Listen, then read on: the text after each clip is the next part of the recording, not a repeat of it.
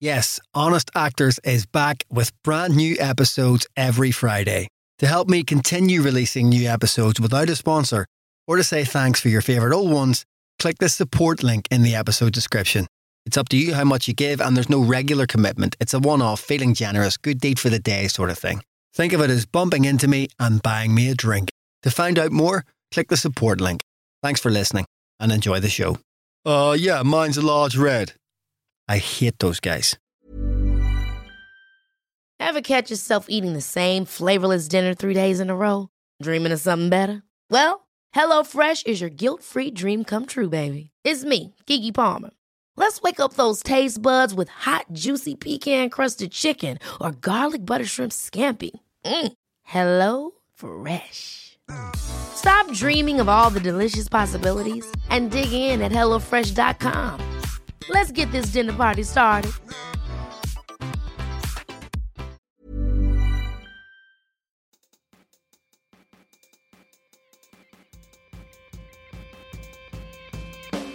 Hi, my name's Jonathan Harden. Welcome to episode six of In Anything at the Minute, the Honest Actors podcast.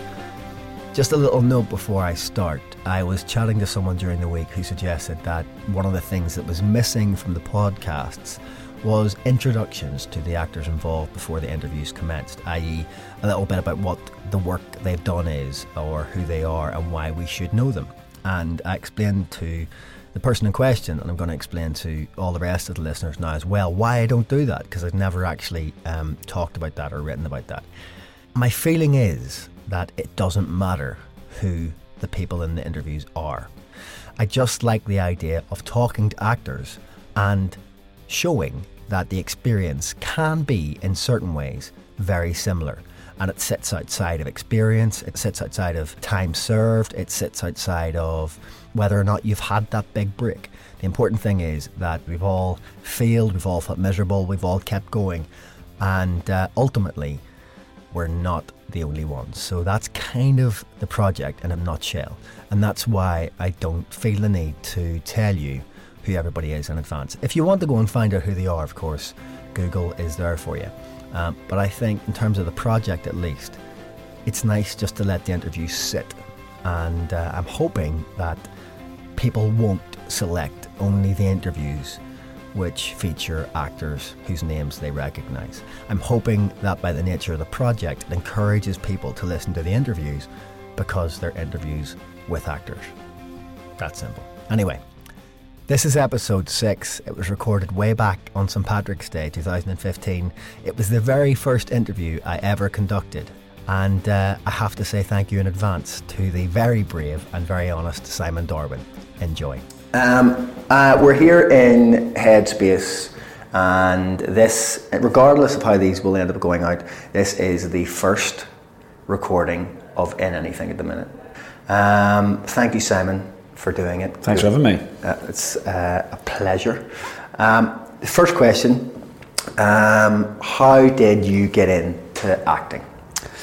I was eight years old doing um, a primary school play of Oliver and uh, wanted to be the Artful Dodger, didn't get the Artful Dodger.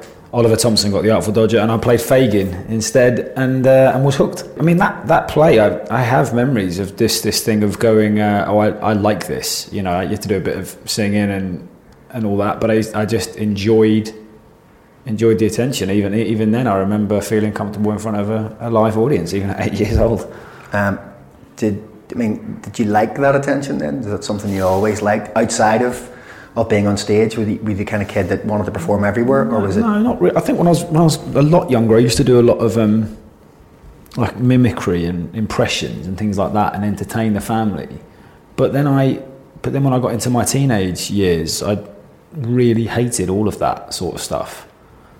Uh, and then I think I got a bit more confident in my twenties, but I still don't really it's just a weird thing. Any actor will tell you it's just why why do we why do we enjoy that attention on stage? But I certainly don't really like it off stage. But you know, um, and and does that mean then when you were a teenager you kind of you fell out of acting? Like it was something that you didn't do for a period? Um, yeah, well, I I always did it, and I did it or like I did drama clubs and plays and all this sort of stuff, and then I would get to um, then I got to school and I started doing you know GCSEs, and I would you know really had a chance to do one or two things a year. But I did have a period of about two years where I pulled away because it wasn't cool, uh, and I thought it will make my life easier to not do this. I went to a school. I'm not. It wasn't that tough a school, but I'm from a town where it's certainly not.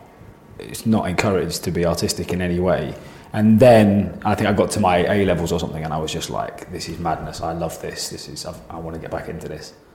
Um, so did you always have the support of your family? I mean, did they did they cut on pretty quickly that this was something that was serious for you? Um, I think so. I think so. I don't think I necessarily. I was quite arrogant, and I just it was just something that you say you're going to do, and I didn't have any idea of what it actually entailed. Um, my mum and, and my family, I think it took them a few years before they really got that this is something that I actually make a living from. Um, but support for sure. Um, but I think it took them a long time. Like I've been acting professionally for a few years before they were actually like, oh, he's going to keep doing this then. So, what was that transition? What was the first time you went from being someone who loved being on stage but did it because they loved it to being someone who I assume still loved it but was getting even a little bit of money for doing that?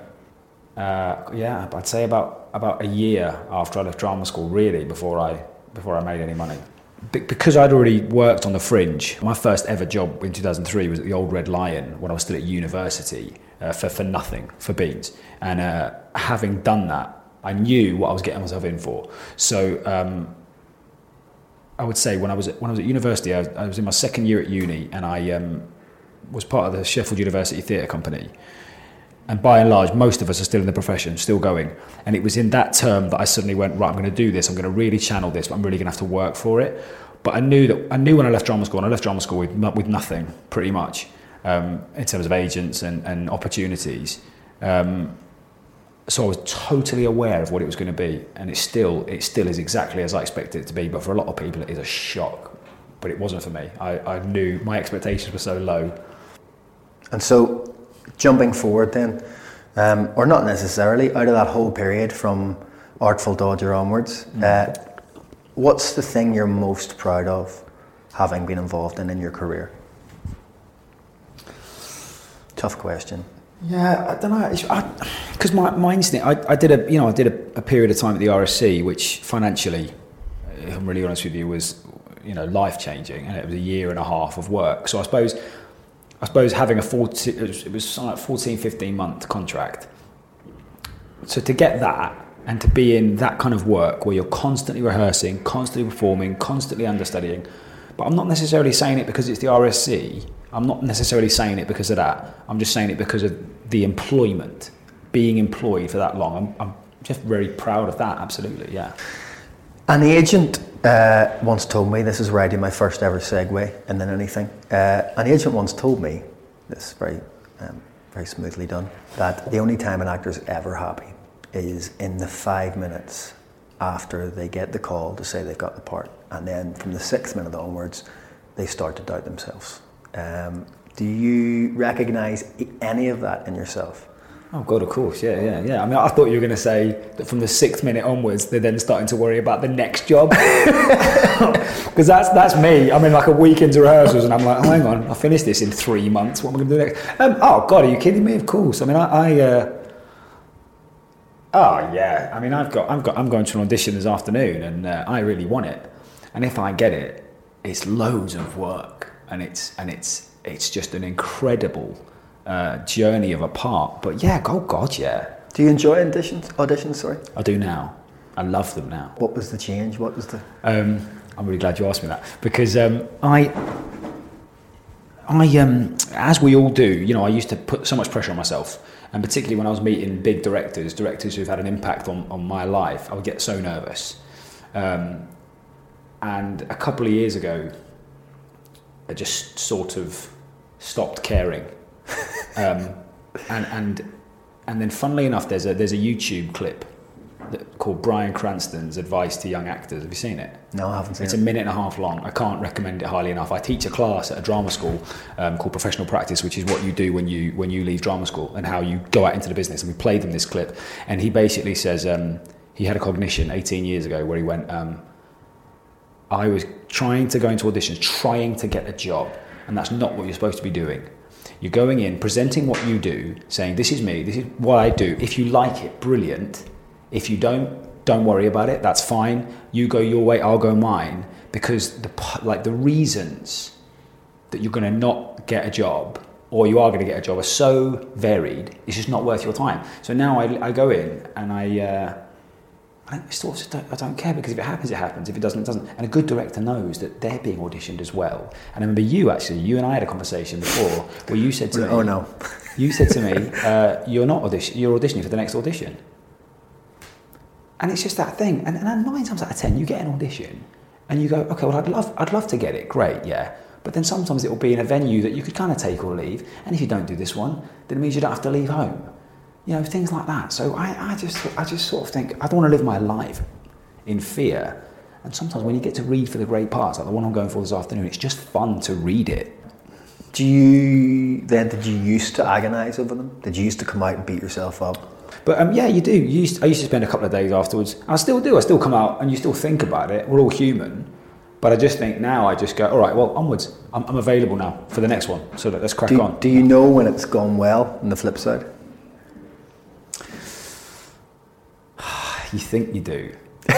in the same way that I don't understand these people. When I hear actors say, "Oh, I thought it went awful and I got the job," I'm like, mm, "Really?" I think you, I think you know when you're when you're not going to get it. And sometimes the annoying thing is, I've had so many good meetings and I've got nothing out of it. So, yeah, you know, yeah. Um, what, what's the uh, what's the worst feedback you've ever been given? And I don't mean that in terms of a reflection on your acting. It could be in terms of reflection of the feedback. What's the worst feedback or note you've been given? Um, thing is, I wish we got feedback. We don't get a lot of feedback from auditions. It would be really quite useful if we did. Um, so, obviously, it's it's a learning curve. It's a constant kind of revision of how you approach things and what you do, um, and you're constantly working. And you've already said that you work hard um, before auditions. Do you think, in spite of all of that, that luck still has a part to play? I think so. Yeah. I, well, you've only got to look at you know some actors that are out there now. You know, doing doing well. I don't. I think. I think. I think talent will out ultimately, but you've got to. But you've got to keep going. Um, I know a lot of talented actors who gave up. Had they not given up, they would have got work eventually. Um, but yeah, I think I think so. A lot because a lot of time it's if you've worked with somebody, they want to work with you again. That's luck, to us to a certain extent. Yeah. Um, I do. I do think so. I do think so. But I think that's life. I think that's in any occupation. So, um, just you've referenced actors, you know, that you see out there. I think people always. It's, you can look at this either way. You can take solace in that, or you can get frustrated by it.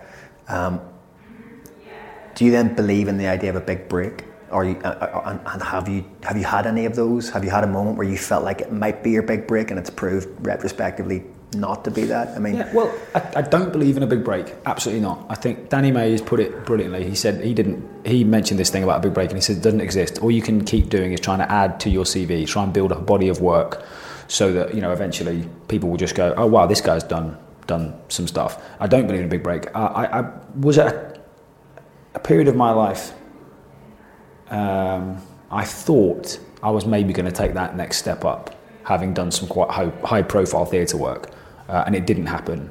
Uh, I then did another play that was a massive success, and it then transferred to a very, very big theatre, and me and the rest of the cast were cut. That could have been it.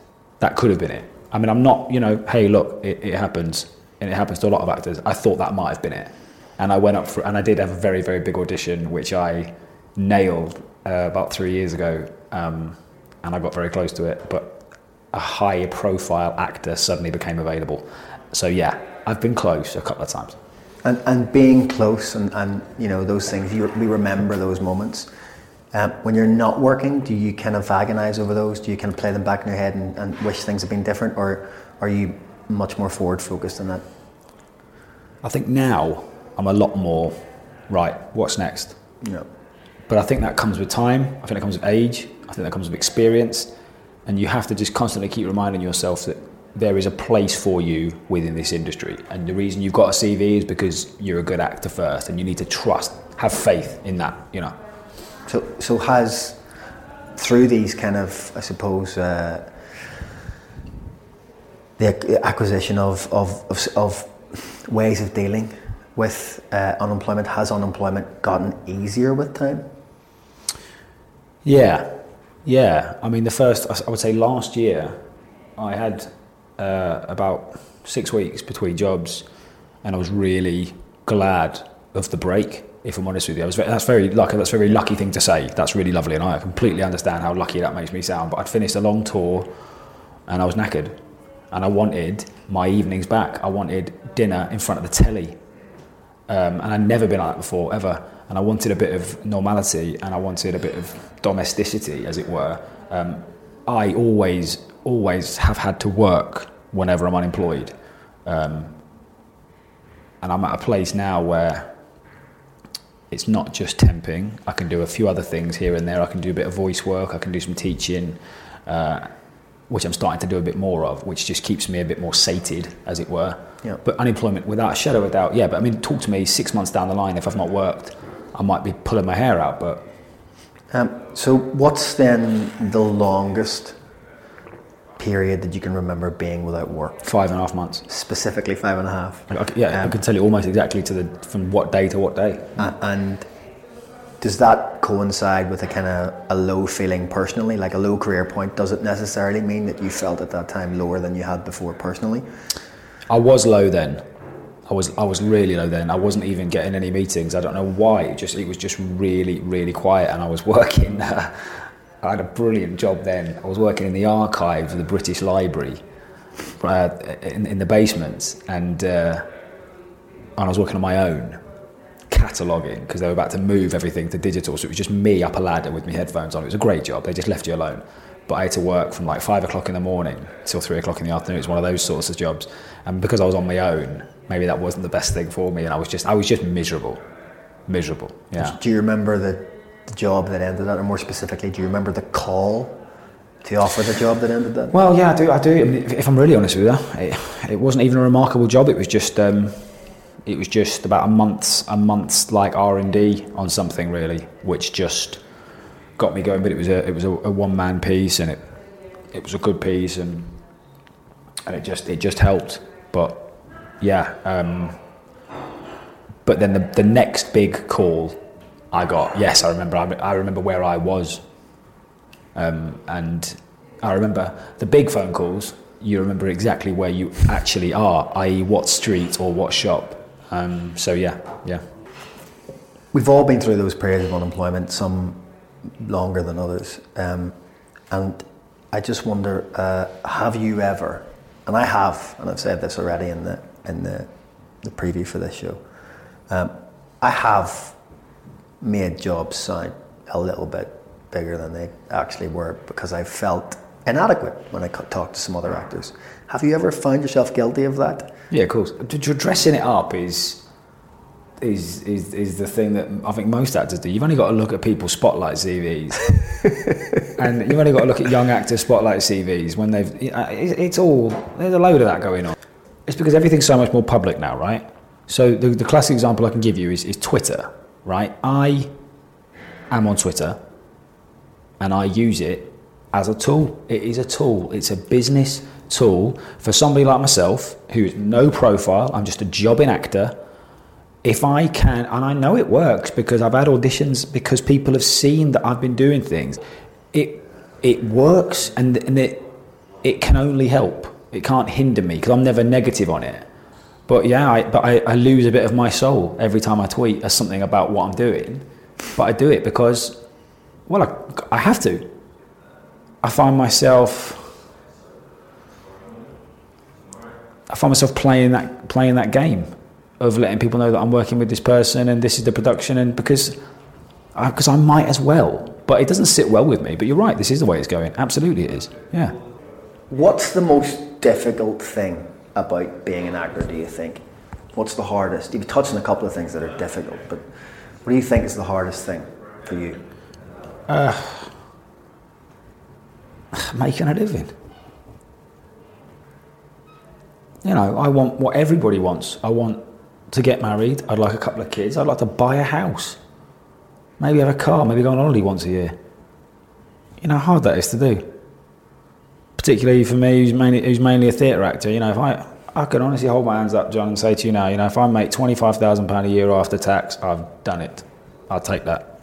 I would absolutely take that. But then half of it goes up the wall and rent in London anyway. But yeah, just that, just that. The fact that you don't get the life that you want, that you're entitled to. But no one's holding a gun to my head. That's the choice that I made to do it.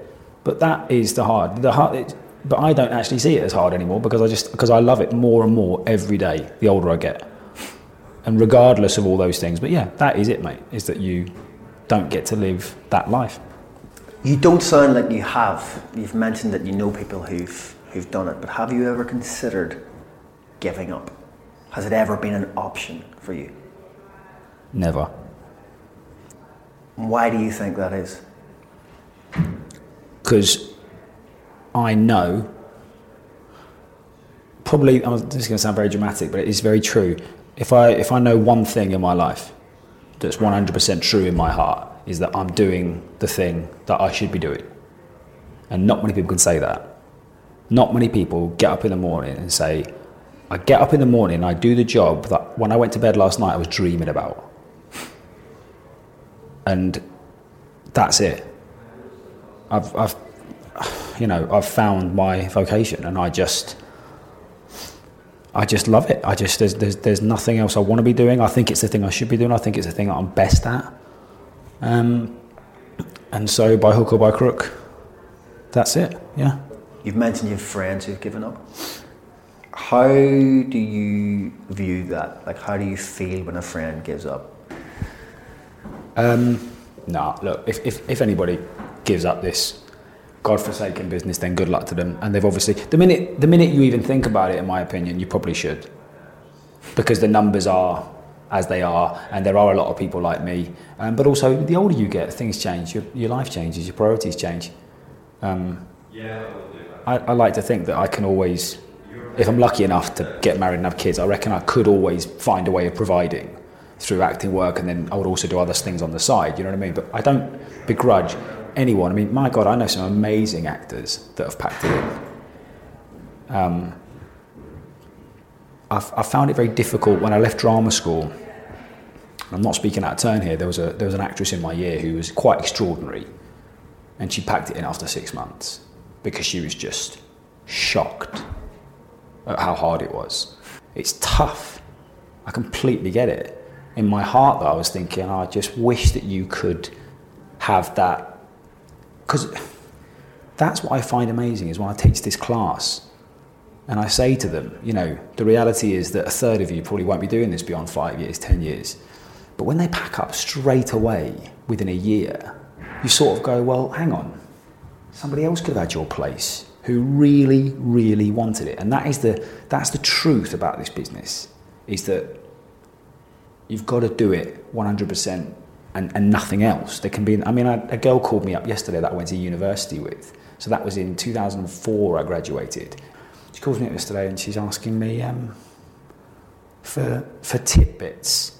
For, she's like, I've always wanted to be on TV, I've always wanted TV dramas, I've always wanted to be on stage. How do I go about doing this? She wanted me to put it in a nutshell for her. She wanted me to give her a link to a website that she could go to and go bang.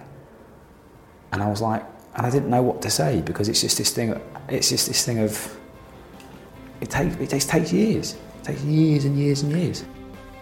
Just a quick interruption from me here with my fortnightly request for assistance. After six episodes, the Honest Actors podcast and blog is looking for sponsors. I've said on several occasions before that this is a huge undertaking for me. I'm enjoying every minute, and people have been great in terms of offering their help. But what I need now, more than anything to keep this going, is someone somewhere to help to some level financially. I know there are actors in London and elsewhere in the country working in all types of organisations, and I'm sure that someone out there has an employer that could be interested in sponsoring a project like this. So if you think you work for someone like that, or you know of an organisation or a company that might be interested in sponsoring uh, the Honest Actors Project, then please do get in touch. Give me their email and I'll take it from there. Honestactors at gmail.com. Just putting it out there and hoping that somebody might be able to help. Anyway, that's it from me. Back to Simon. This is kind of a, a, a leap then, because we've talked about the things that that are difficult. What is the best thing about being an actor? You mentioned dreaming and, and, and thinking about it the night before, waking up and doing it. What is it you dream about when you dream about acting? Um, performance. Performance. Uh, I think, like I mentioned earlier on, just that thing of the, the it's, it's, to me, it's, it's magic. It feels it feels magic still. Um, I love.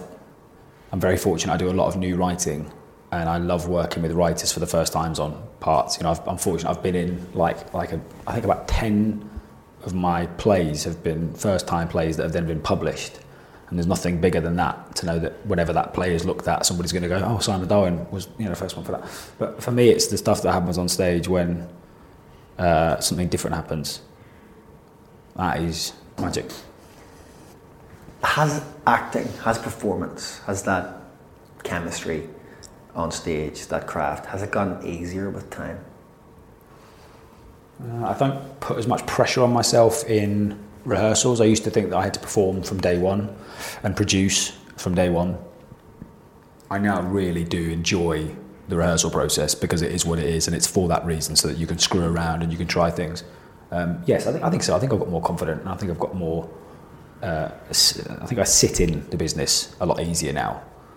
Um, uh, and I think, yeah, I think I, I, deal, you deal, you learn to, because there is a lot of pressure. This is what people never seem to understand, you know, when, when you can, particularly when you compare film and TV actors to theatre actors, you know, the pressure's enormous actually, and particularly on press nights and things like that. You could, you could kill an entire production, you know, you, which the producers put this money into and the critics, and it's all about the critics, sadly. I think they're going to be gone soon, um, but it, it's all about the critics at the minute. And yeah, that pressure, but you just, you've eventually, you, you just kind of got to go, you get better at taking the leap of faith, which is to walk on stage and just go, balls to it. Let's just see what happens.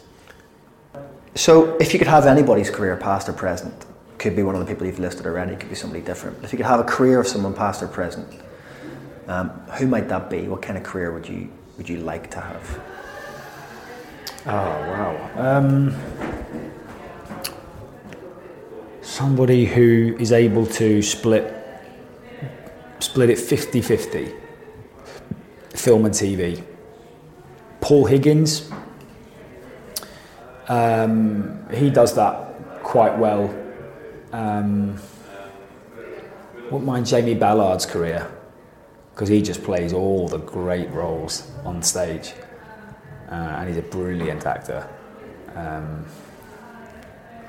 yeah. How do you how do you define success?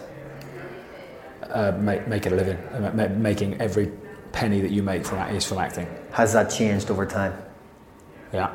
What was what was success whenever you were younger? Uh, the RSC. All the time. All the time. But now it's just making a living from acting. Yeah, that's that to me is, is success. Yeah.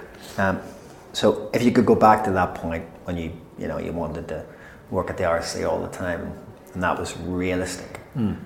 Um, what advice would you give that young man if he was sat here now? What would you say to him? What what pearls of wisdom could you drop from the present back to the past? Uh, don't don't spend all your money. Put your tax money aside. Um, um, just keep the faith, keep the faith, mate, and uh, it, it's it's going to be a long, it's going to be a long one, Darwen. You're gonna you're gonna have to crack on, mate. Um, don't be expecting too much, but but but but but know that you know, just working, just having people call your agent and ask for you and working. I mean, I, have toured the arse out of this country, you know, and, and, I, and I wouldn't change it for the world. And I, and I was talking to an actress last night on the way back from the theatre, and, and you sort of, you know, you realise that if you keep doing your thing, if you keep your table in order, people will notice eventually. And if you can't get in at the Donmar or the Almeida or the Court, but yet you get offered a fantastic part at the Watermill, you do it. Do it for the part, not for the profile. Do it for the work, man. And the minute and the day you forget that, and I did, I had to have a word with myself recently. The minute you forget that, because Daniel Evans just had this big thing recently. I don't know if you saw it. He had said big article in the stage saying all these young, high-profile actors that come out of drama school and sign with the big agents, they'd rather not work and be available and, and go out to LA for pilot season, which is a punt, um, or to do a little bit on skins or whatever else, or to do these sort of high profile TV things, they won't go out to the regions and play parts that they are not even auditioning for, offered. He's like, come to Sheffield. But um, the, the regional theatres, they, they should be able to just have their pick, but people don't, people don't want to go and do it. I, I remember um, there was a production of, of Krapp's Last Tape in Hull, and there was a, quite a long process to try and get it's a Hull Truck.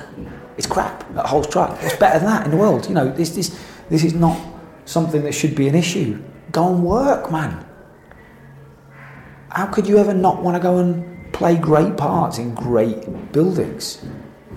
And that's something that I've had to really I had to check myself with that recently because I was like, should I? Be, oh God, I should be in London. I should more or I should be available or whatever else. And then it was like, but it's it's an incredible part, man. Yeah, it, it occurs to me just as you're saying that one of the things um, about acting is that you get too old to play parts. And I think one of the things sad about you know young actors not working or choosing not to work rather is that they might not get those offers for those particular parts. Are you kidding me? Yeah. Um, like I, you know, I, I recently got a call for an audition for Translations, which is the first play I ever saw. Not recently, it was about a year ago. It's classic actor, you know, condensed time to make yourself sound more successful. But a year ago, maybe more, I got a call about Translations to go in and be seen for it. And I thought, brilliant, Owen, which is the younger brother. And it was Manus, who's the older brother, which is a fucking brilliant part. but there was a moment when I went, oh fuck, I'll never play Owen. Yeah, man. What parts or part, and you're not an old man, right? By any by any means. Get in what, there. What parts do you think? Fuck. Never gonna happen. Oh God. Well, I don't. Thought a few more years, Hamlet. You know, I mean, I, that's the only one that I would do. Unless you get really famous and you're allowed to play them when you're 50. yeah, you yeah. know. Well, yeah, I know. I, I don't. All there's there's a. I mean, there must be. Well, I, I shall never be a history boy, love. Uh, I, don't, I don't. I don't know. I think. I think you know. Give it. Give it ten years and ask me that question, and I will be furious because there's there's a few then. Like you, know, you know, your Jimmy Porter. If you're doing that at forty, you're pushing it. Uh, Jamie Tyrone from Long Day's Journey into Night, you put, or Edmund, i i for that matter, you, you know, you're, you're pushing that. Um, Hal, not that, but then I get, but then I'm not, I don't really have yearnings to, to play Kings anymore. If, I, if, I, if I'm honest, if I, you know, if I'm honest with you, So, but uh, true. so let's take it out of you then for a second. If you could change one thing about the industry in which we work, if you could just, you know, if you were appointed king, you don't want to play kings, but if we appointed you king of the industry, and that could be TV or film or theatre or all, what would you change? that uh, you're you'd be able to you'd be able to play theatre roles because of who was the best actor, not because of who'd been in EastEnders, and, and more money for theatre actors as well. Okay. Um, That's a little stipend that I had to throw in there because that that well, you're king, you can do what you want, yeah. right? You know, But I mean, I, but but realistically, I'm not asking for a lot, but I do think an extra hundred pound a week for an actor's contract would would be the difference. I think we should ask for two, and then we'll work our way. 200, down. all right, We'll fine. ask for two. Uh, Simon Darwen, that's my, my interrogation over. Um, thank you very much for being my first uh, test subject. Um, hopefully, I haven't fluffed it too much. And that's it from me for a fortnight. Before I go, another quick thank you to Simon Darwen for being the willing first guinea pig in this experiment.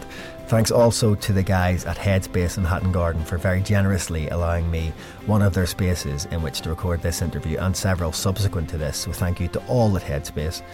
And to everybody else, uh, between now and the next one coming out in a fortnight, don't forget the blog www.inanything.com forward slash blog.